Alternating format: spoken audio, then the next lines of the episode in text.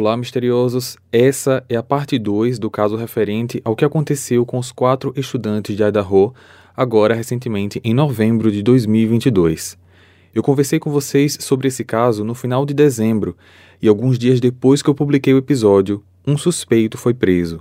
Então eu esperei passar mais alguns dias para que mais informações fossem divulgadas, e foi até bom, porque na primeira semana de janeiro foi publicado um documento de 19 páginas explicando muitos detalhes de como a polícia capturou esse suspeito. Eu traduzi tudo, adicionei outras informações muito importantes e estou trazendo agora a parte 2. Eu recomendo muito que vocês comecem esse caso pela parte 1, porque muitas referências que serão apresentadas aqui estão citadas lá mas mesmo assim eu vou fazer um breve resumo para vocês no início do episódio. Então apertem os cintos, porque os fatos vão causar impacto.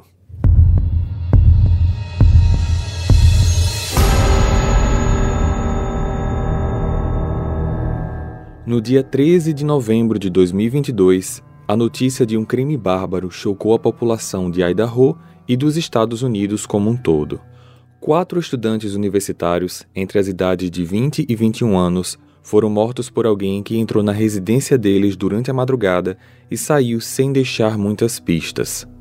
Bem, isso era o que a polícia queria fazer a população acreditar, já que, na verdade, eles estavam trabalhando a todo vapor e com fortes evidências que indicavam um suspeito em potencial. Antes que eu possa apresentar os fatos da investigação, é de fundamental importância que você tenha conhecimento dos fatos que aconteceram até aqui.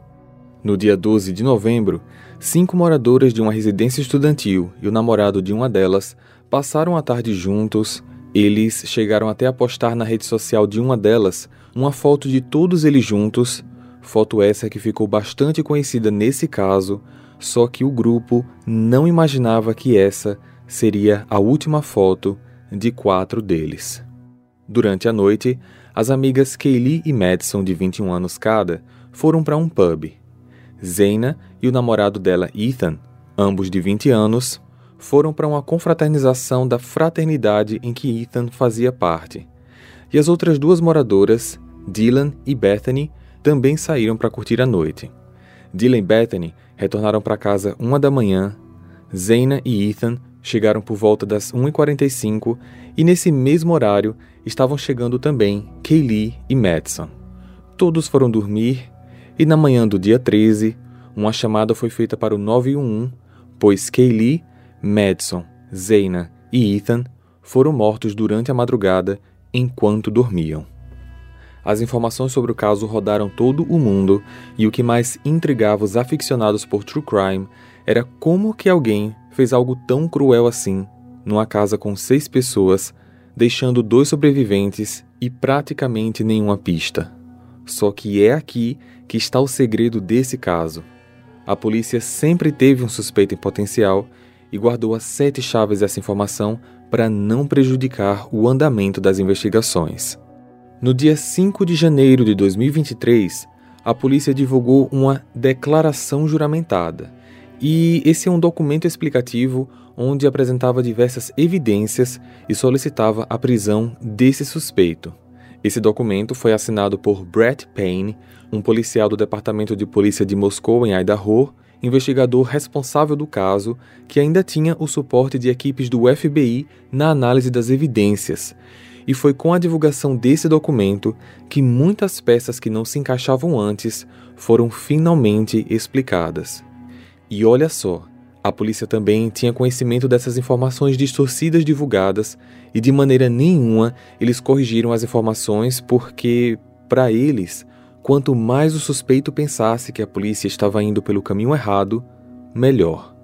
Então, além desse documento detalhar passo a passo de como eles conseguiram chegar no suspeito, Diversas informações foram explicadas de maneira devida e eu vou começar com elas antes que a gente possa entrar nos detalhes da busca desse suspeito.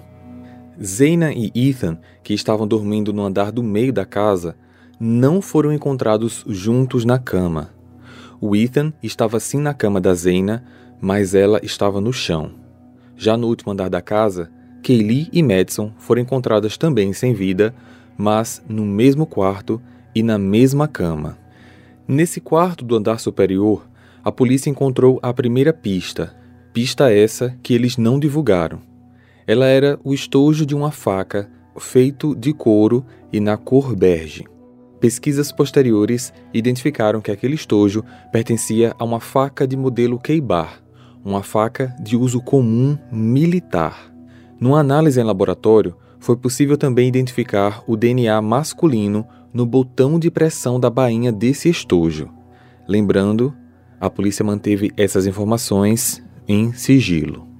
Nos depoimentos dados pelas sobreviventes Dylan e Bethany, depoimentos esses nunca então divulgados antes, foi descoberto o seguinte: as duas indicaram que todos os ocupantes da residência já estavam em casa por volta das duas da manhã e que estavam dormindo ou pelo menos acordados, mas em seus respectivos quartos até por volta das quatro da manhã, pois nesse horário Zeina desceu para receber um pedido da DoorDash, uma empresa tipo Just Eat ou iFood.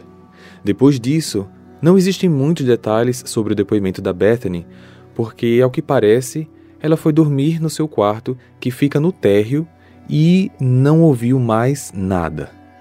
Só que a Dylan, na verdade, dormia no mesmo andar que a Zena, no piso do meio, e não no andar térreo ao lado do quarto da Bethany, como foi divulgado anteriormente. E por estar no mesmo andar da Zena, ela conseguiu ver e ouvir coisas que foram de fundamental importância para a polícia.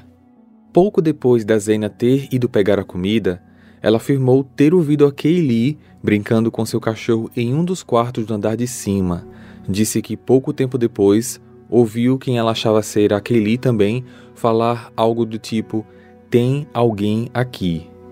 Ela então olhou para fora do quarto, não viu nada de estranho e fechou a porta.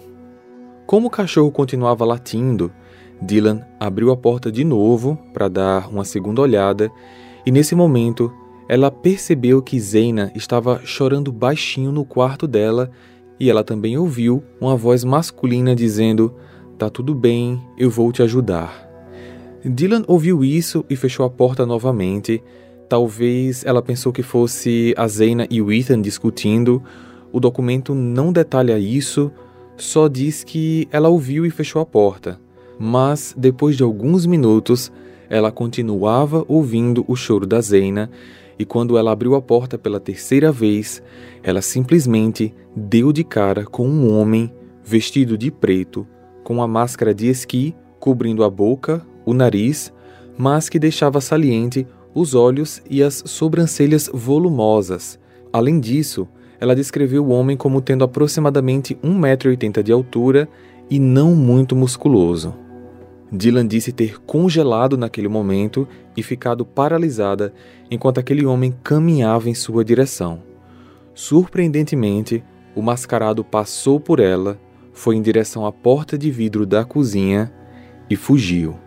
Dylan saiu do choque e se trancou no quarto.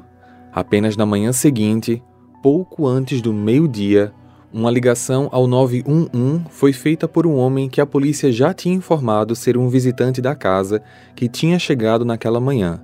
E misteriosos, guardem essa informação, porque eu tenho algumas observações a fazer sobre isso e eu retorno com elas no final do episódio. Vamos chamar essa observação de questionamento 1 e aguardem, porque o negócio vai ser sério. Então, sendo assim, os fatos indicavam que o suspeito entrou, foi para o último andar da casa, tirou a faca do estojo, atacou Kaylee e Madison, depois desceu, atacou Ethan e Zena e deixou o local. Muitos de vocês podem estar se perguntando agora por que, que esse cara não atacou também as outras duas moradoras. Vale ressaltar que todo esse documento explicativo do Brett apresenta apenas evidências e fatos e qualquer suposição não é especulada. Bem, com a combinação das declarações da Dylan junto com as outras evidências na casa, levaram os investigadores a acreditar que os homicídios ocorreram entre 4 e 4 e 25 da manhã. Além disso, em análises posteriores na casa com o uso de luminol, uma pegada de uma sola de sapato do modelo Vans foi identificada em frente ao quarto da Dylan, e essa pegada não pertencia a nenhum calçado de qualquer morador da casa. E misteriosos, de novo, guardem essa informação, porque eu tenho observações sobre isso também. Uma pegada que só foi percebida através do uso de luminol. Então alguém, em algum momento, limpou isso. Vamos chamar isso de questionamento 2, para poder discutir isso daqui a pouco, pois eu não quero parar agora para abordar isso, porque já já eu vou focar em todas essas pontas soltas que não estão claras nesse documento do oficial Brett.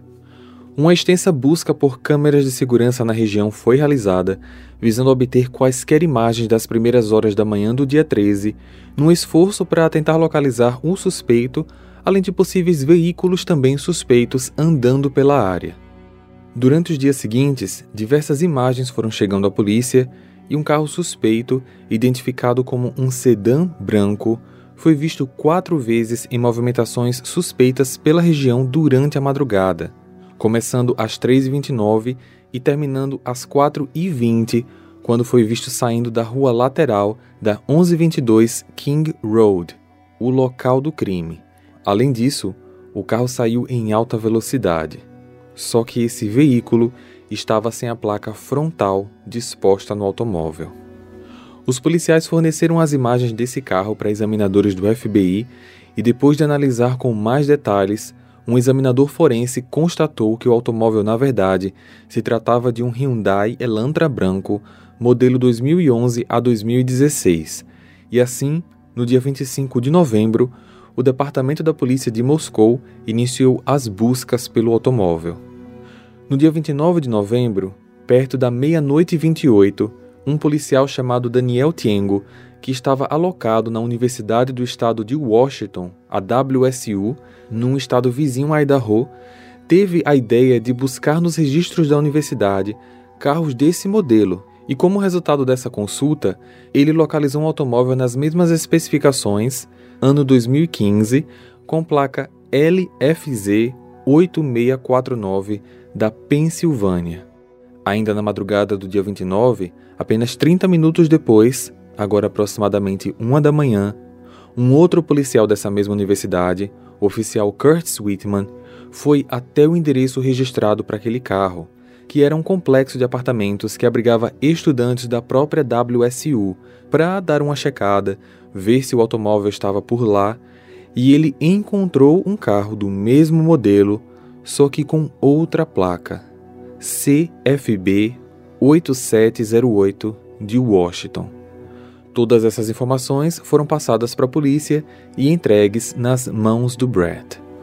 Com as informações, Brett acessou os registros dos veículos e dos motoristas responsáveis por eles. Ambas as placas eram da mesma pessoa, Brian Kohlberger, residente na 1630 North Valley Road, apartamento 201, Pullman, Washington. Detalhe: esse local fica a aproximadamente um quilômetro do local em que o Elantra suspeito foi capturado pelas imagens daquele posto de gasolina. Com a cópia da carteira de habilitação do Brian e de outros cadastros, foi identificado que ele tinha 1,82m, pesava 84 quilos, o que fazia dele um homem alto e consideravelmente magro, e pela foto da carteira, ele tinha sobrancelhas volumosas. Tudo então indo de acordo com a descrição dada pela sobrevivente Dylan. Foi encontrado também o número do telefone móvel do Brian, que tem final 8458, e os investigadores rastrearam esse número e descobriram que ele era da empresa AT&T. A polícia solicitou então os registros telefônicos do Brian entre a meia-noite do dia 12 de novembro de 2022 e meia-noite do dia 14, período esse que cobria aproximadamente 24 horas antes e depois aos horários do crime. Foi a partir dessas informações que a polícia, desde o dia 29 de novembro, seguia investigando esse suspeito sem que ninguém soubesse. E eu destaco sem que ninguém soubesse porque, mais à frente, esse rapaz foi abordado pela polícia algumas vezes por infrações de trânsito, só que, como ele ainda não estava na lista pública de suspeitos, ele foi liberado e seguiu suas viagens. Mas eu preciso dar uma pausa agora no resumo desse documento do Brett para apresentar uma investigação paralela da polícia em relação ao Brian. Então preparem-se, porque o que a polícia descobriu sobre esse homem é de dar frio na barriga. Hey, você se interessa por crimes reais, serial killers, coisas macabras e tem um senso de humor um tanto quanto sórdido? Se sim, você não está sozinho. Se você precisa de um lugar recheado de pessoas como você, Venha conhecer o podcast Pátria Amada Criminal. Todas as semanas tentamos entender o pior da humanidade. Nesse processo a gente ri, chora, fica brava, fofoca, porque afinal de contas é assim que a gente fala quando está entre amigos. Suas novas melhores amigas trevosas estão aqui no Pátria Amada Criminal. Brian Christopher Kohlberger nasceu no dia 21 de novembro de 94, tinha 27 anos na época do fato, mas já tinha completado 28 quando se tornou suspeito.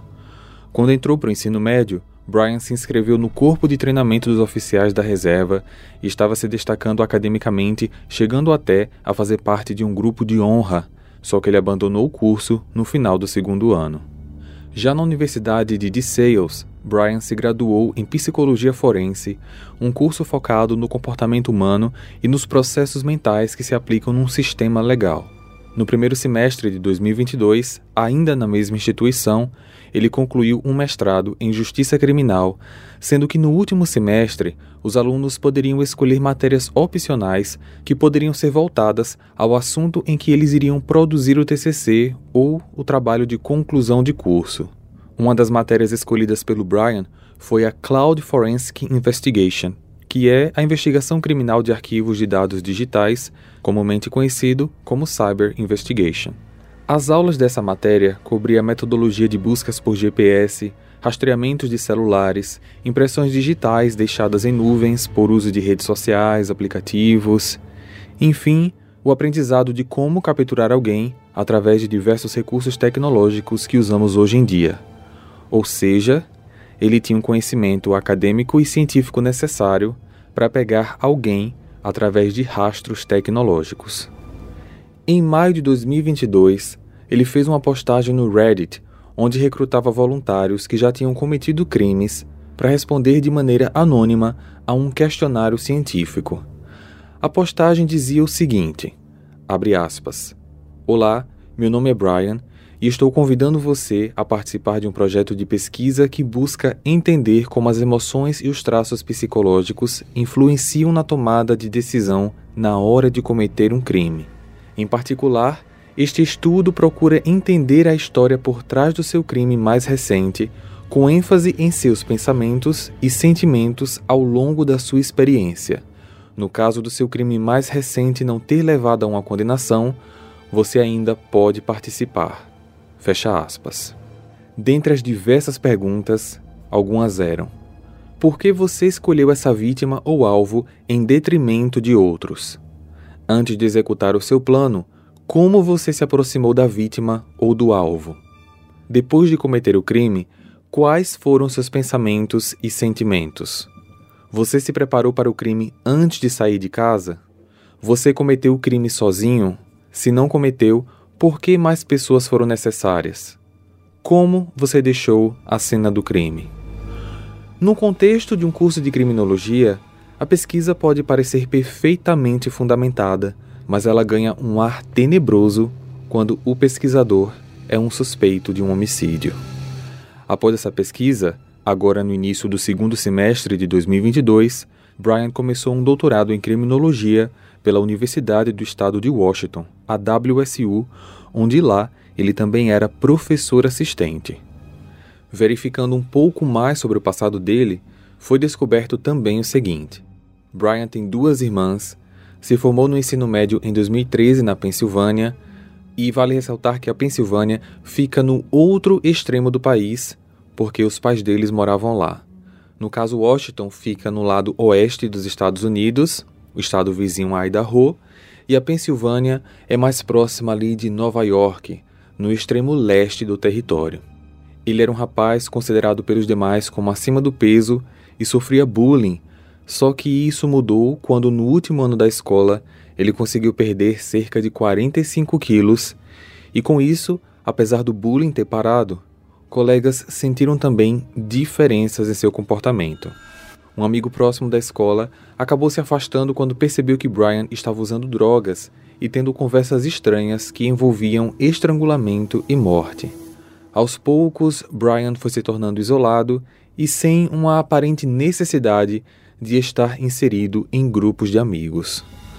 Voltando então ao documento do Brett, enquanto o relatório das chamadas telefônicas não chegava, a polícia executava outras ações, passando a analisar, por exemplo, relatórios e imagens de câmeras corporais da polícia de toda a região e com a placa LFZ 8649 da Pensilvânia, eles conseguiram achar o Brian duas vezes em abordagens de trânsito.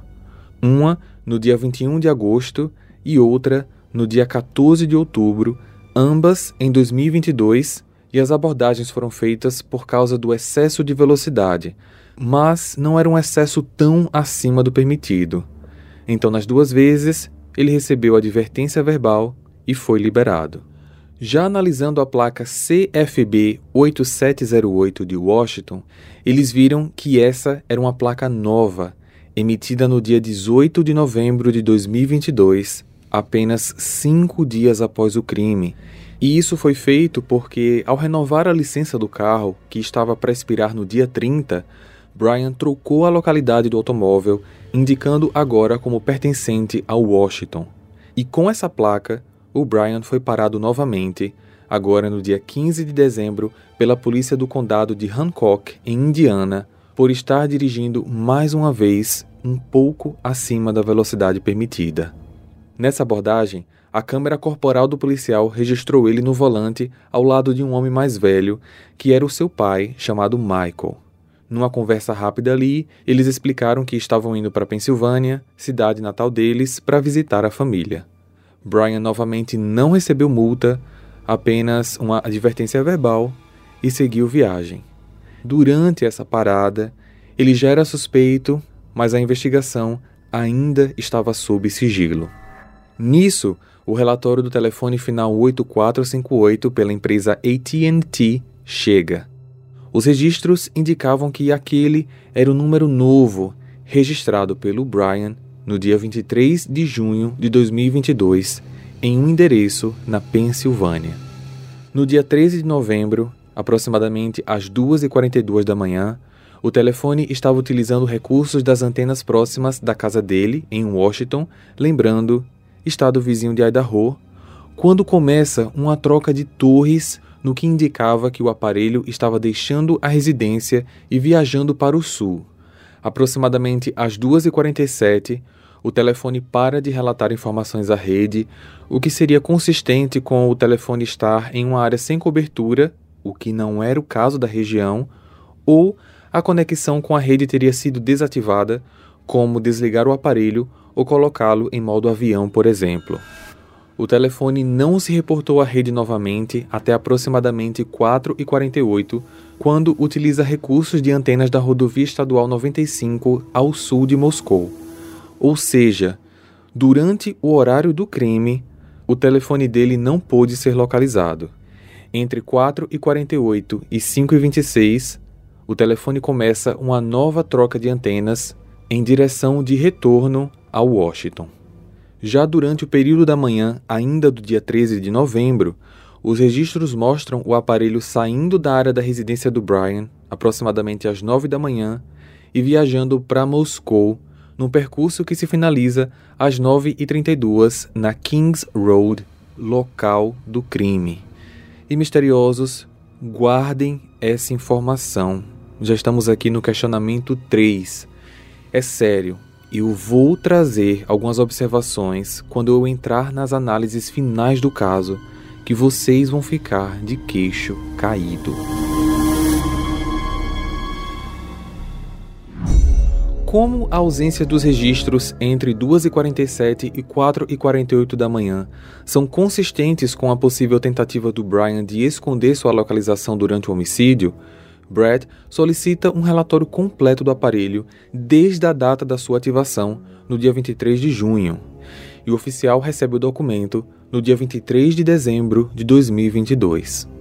De acordo com esse relatório, Os registros mostram o telefone utilizando recursos de antenas que fornecem cobertura para a área local do crime em pelo menos 12 ocasiões antes da fatídica madrugada do dia 13 de novembro.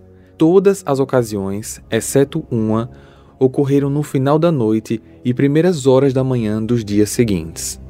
Numa dessas ocasiões, por exemplo, no dia 21 de agosto, ele utilizou recursos das torres entre 10h34 e 11h35 da noite, sendo que dois minutos depois, às 11h37, o Brian foi parado por uma abordagem de trânsito que eu mencionei aqui anteriormente, ou seja, as evidências começavam a se conectar. No dia 27 de dezembro, oficiais da Pensilvânia conseguiram coletar um lixo na residência da família do Brian o material foi enviado para o Laboratório Estadual de Idaho para exames e lá eles conseguiram extrair também um DNA masculino. No dia seguinte, 28 de dezembro, o laboratório informou que esse DNA, extraído de um dos materiais do lixo, tinha 99,99% ,99 de correspondência como sendo o DNA do pai do DNA masculino obtido no fecho do estojo da faca encontrada na casa em Idaho, sendo que na casa da Pensilvânia moravam apenas o pai do Brian, Michael, e a mãe dele. Além disso, Brian era o único filho do sexo masculino, pois ele tinha apenas duas irmãs. E foi com base em todas essas informações que o Brett solicitou no dia 29 de dezembro de 2022 um mandado de prisão para o Brian sob acusação de invasão a domicílio e quatro acusações de homicídio em primeiro grau. No dia seguinte, dia 30, o Brian foi preso na casa da família, na Pensilvânia, às três da manhã, com aproximadamente 50 policiais no local. Hey! Você se interessa por crimes reais, serial killers, coisas macabras e tem um senso de humor um tanto quanto sórdido? Se sim, você não está sozinho. Se você precisa de um lugar recheado de pessoas como você, venha conhecer o podcast Pátria Amada Criminal. Todas as semanas tentamos entender o pior da humanidade. Nesse processo a gente ri, chora, fica brava, fofoca, porque afinal de contas é assim que a gente fala quando está entre amigos. Suas novas melhores amigas trevosas estão aqui no Pátria Amada Criminal. De acordo com o defensor público na Pensilvânia, Jason Labar, Brian ficou completamente chocado com a prisão. Ele não sabia por que toda aquela força-tarefa estava lá, até que foi informado que estava sendo preso sob a acusação de ser o responsável pelo que houve com os quatro estudantes em Idaho. Jason Labar disse ainda que a família gostaria que a população soubesse que o seu cliente é um filho e irmão carinhoso, responsável e dedicado à família e que as pessoas precisavam entender que, como cidadão, ele tem o direito de ser considerado inocente até que se prove o contrário. Jason Labar ficou no cargo de defensor apenas pelo período em que Brian ficou preso na Pensilvânia, pois, como o crime foi cometido em Idaho, essa jurisdição estava pedindo ao estado da Pensilvânia a extradição dele. E se fala extradição nesse caso, mesmo estando dentro de um único país, porque nos Estados Unidos cada estado tem a sua própria lei. Então Idaho era quem queria julgá-lo, já que o crime tinha acontecido lá. Brian, por sua vez, esteve todo o tempo solícito e não demonstrou qualquer preocupação quanto à extradição. No dia 3, a extradição saiu. No dia 4, ele foi enviado a Idaho de avião. E no dia 5 de janeiro de 2023, ele fez a sua primeira aparição, provavelmente de muitas, no tribunal. Sua nova defensora pública é a Anne Taylor, e nessa audiência, o Brian foi informado pela juíza Megan Mars que a pena a ser aplicada se ele se declarasse culpado ou se se declarasse inocente e fosse considerado culpado, poderia ser de prisão perpétua a pena de morte. Foi após essa audiência que o documento do Brett foi divulgado. Agora sabemos que os investigadores tinham Brian como suspeito desde o final de novembro, mas mantiveram as informações sob sigilo para que ao menos ele pensasse que estava se livrando do crime, quando na verdade todos os seus passos estavam sendo analisados E agora que ele foi capturado e as explicações que o público precisava saber já foram divulgadas, uma ordem de silêncio foi emitida pelo estado de Idaho, onde proíbe familiares, testemunhas e principalmente funcionários e outros envolvidos no caso a falar sobre qualquer coisa referente aos assassinatos. E agora eu preciso retomar com vocês todas aquelas informações que eu pedi para vocês guardarem, porque a gente vai analisar juntos essas informações. Questionamento 1. No documento do Brett, é informado que Dylan viu o homem vindo em sua direção, mas sem nem encostar nela, ele saiu da casa. Isso não chega a ser um pouco estranho ou até suspeito? Como que uma pessoa tira a vida de quatro pessoas e deixa uma testemunha de maneira intocável? Podemos pensar que ele deixou a Dylan viva para deixar dúvidas sobre uma possível responsabilidade dela no crime. Mas como que de 4 e 25 da manhã até o meio-dia ela não fez nada? Ela ficou trancada no quarto e não ligou para ninguém. Não dá para saber se ela ficou acordada ou se ela dormiu. Será que de alguma maneira a Dylan também é considerada suspeita, mas a polícia está deixando todos acreditarem, inclusive ela, que ela não é suspeita? Porque se o único suspeito do caso já foi capturado, qual o propósito do Estado proibir que qualquer pessoa envolvida nas investigações fale sobre o crime? Questionamento 2 a pegada de uma sola de sapato que foi identificada em análises posteriores na casa através do uso do luminol. Quem limpou essa pegada na porta do quarto da Dylan? Gente, isso é muito estranho.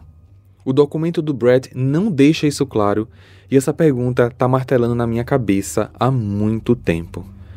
Questionamento 3.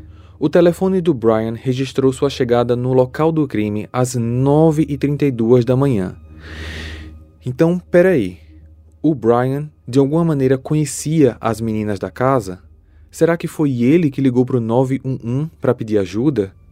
A polícia não libera a gravação dessa chamada. E outra coisa, será que o Brian era namorado da Dylan? Será que ela não fez nada durante a madrugada porque, na verdade, ela não estava na casa? Ela teria saído com ele e retornou ao imóvel nesse horário, às 9h32, quando ele trouxe ela para casa? Porque nas primeiras informações desse caso foi amplamente divulgado que a ligação ao 911 foi feita após a chegada de um casal de amigos. Amigos esses que não tiveram ainda as identidades divulgadas. Misteriosos, essas são só perguntas que estão na minha cabeça, que eu ainda não tenho respostas que se encaixem com todos os fatos que foram oficialmente divulgados. Existem muitas informações na internet de suposições que eu preferi nem trazer aqui para vocês, porque eu produzi esse roteiro exclusivamente com informações oficiais. E foi com base nessas mesmas informações oficiais que essas perguntas, para mim, ainda não tem respostas. Além de tudo isso, a gente ainda não tem qualquer explicação sobre a motivação do crime, e isso vai ficar a cargo da promotoria junto com a polícia a investigar para trazer a versão mais plausível possível para o julgamento. E tem mais, eu estou falando que o negócio é sério. Como que uma pessoa mestre em justiça criminal e doutorando em criminologia comete um crime do qual deixa pistas que aparentemente ele sabia que não deveria deixar. Ele deixou cair o estojo da arma do crime com seu DNA nela, deixou uma pegada na casa, deixou seu carro ser registrado por câmeras de segurança deixou o celular registrar diversos dos seus movimentos que facilmente o levariam a ser considerado como suspeito, e quando fez com que o aparelho não registrasse seus movimentos, no caso na noite do crime, ele simplesmente desligou quando poderia ter deixado ele ligado em casa. E eu então deixo aqui a minha dúvida final para vocês. Será que o Brian, na verdade, fez tudo isso de maneira minuciosamente articulada, sozinho ou não, com o objetivo de ser capturado, e agora ele vai executar a parte final do seu plano, que seria usar dos seus conhecimentos científicos para sair de toda essa situação, provando a si mesmo ou ao Estado que é possível burlar o sistema judicial? Nos vemos nos comentários. Hey, você se interessa por crimes reais, serial killers, coisas macabras e tem um senso de humor um tanto quanto sórdido? Se sim, você não está sozinho. Se você precisa de um lugar recheado de pessoas como você, venha conhecer o podcast Pátria Amada Criminal. Todas as semanas tentamos entender o pior da humanidade. Nesse processo a gente ri, chora, fica brava, fofoca, porque afinal de contas é assim que a gente fala quando está entre amigos. Suas novas melhores amigas trevosas estão aqui no Pátria Amada Criminal.